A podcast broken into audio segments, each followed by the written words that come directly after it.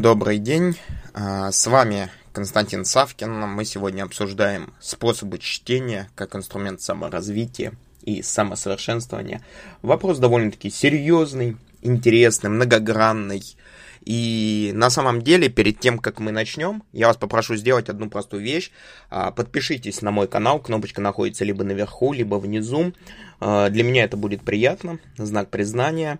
Вы сможете получать мои новые интересные подкасты каждый раз. И не только про чтение, но про бизнес, про жизнь, про различные интересные аспекты. Итак, вот э, мы все с вами умеем читать. Нас всех с вами научили читать и научили читать в школе.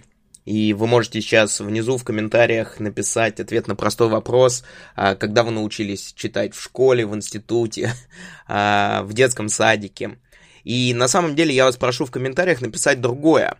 Ходили ли вы на какие-либо специальные курсы по чтению и учил ли нас кто-то читать с точки зрения восприятия, с точки зрения обработки информации, с точки зрения непосредственно саморазвития, с точки зрения непосредственно некого фокуса? Вот напишите об этом, пожалуйста, в комментариях. И либо просто можете написать «меня этому не учили». Почему это важно? На самом деле все очень просто.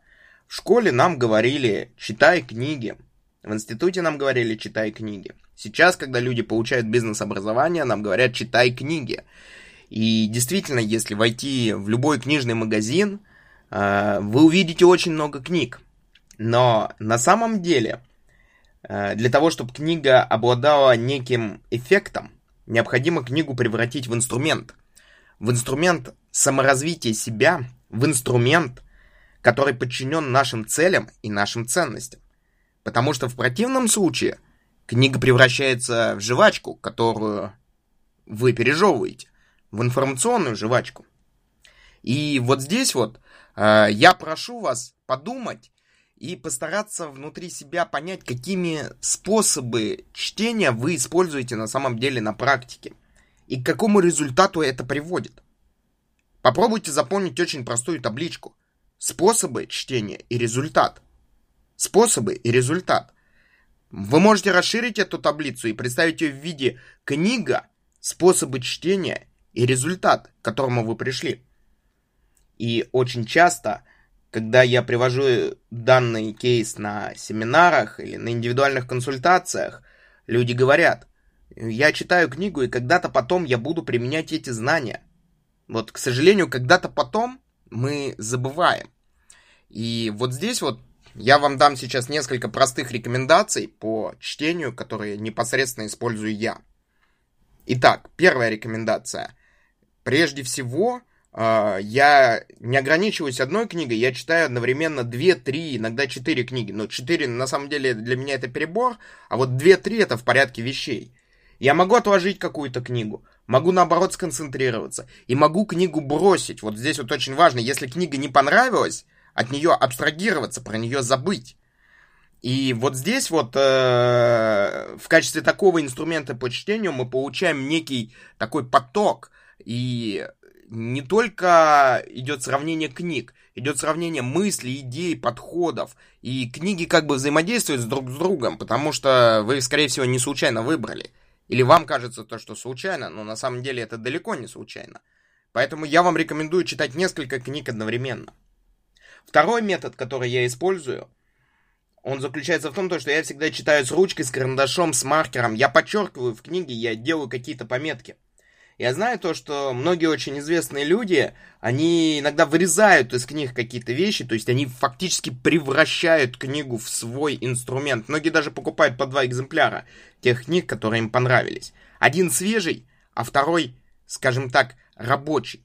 Свежий он нечитанный экземпляр, а второй он рабочий, в нем есть пометки, и на самом деле очень-очень большая ценность.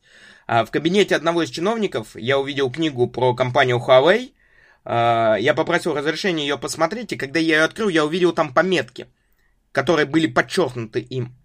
И я спросил, а кто это подчеркивал, то есть я уточнил. И он сказал, я это подчеркивал. То есть фактически книга была превращена в рабочий инструмент. Поэтому не стесняйтесь делать пометки в книгах, используйте для этого ручку, карандаш, маркер, вообще все, что есть. а, под руками, потому что потом вы можете эту книгу просто пролистать и посмотреть. И далее возникает очень интересный момент. У нас есть чтение как чтение, когда мы сидим и читаем книгу, а еще можно ведь книгу слушать. Очень много книг доступны сейчас в аудиоформате. И очень часто аудиоформат является более легок для восприятия, чем текстовый формат. Конечно же, все зависит для, от чтеца. И на самом деле, вот третий способ, который я искренне тоже рекомендую вам, это использовать аудиокнигу для того, чтобы обогащать свой язык, обогащать свой стиль, для того, чтобы по-другому посмотреть на ту информацию, которая непосредственно представлена в книге. И посмотрите, что у нас происходит. На самом деле мы книги читаем для чего? Мы читаем книги для того, чтобы найти те идеи, которые мы не смогли придумать.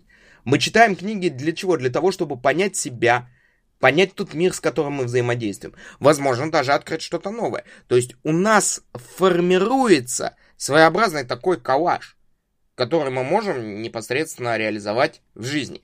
И этот коллаж, он предназначен прежде всего для нашего мозга – из книг мы можем вытащить крылатые выражения, из книг мы можем вытащить какие-либо модели, какие-либо мысли, какие-либо идеи. Это все можно вы, вытащить из книг, из той информации, которую вы читаете. Поэтому с точки зрения саморазвития чтение является одним из самых эффективнейших способов. Но читать надо правильно. И надо правильно уметь разбирать данную информацию. С вами был Константин Савкин. Если вам понравился подкаст, пожалуйста, напишите в комментариях пару э, слов признания. Подписывайтесь на канал, ставьте лайк. И до новых встреч, до новых подкастов.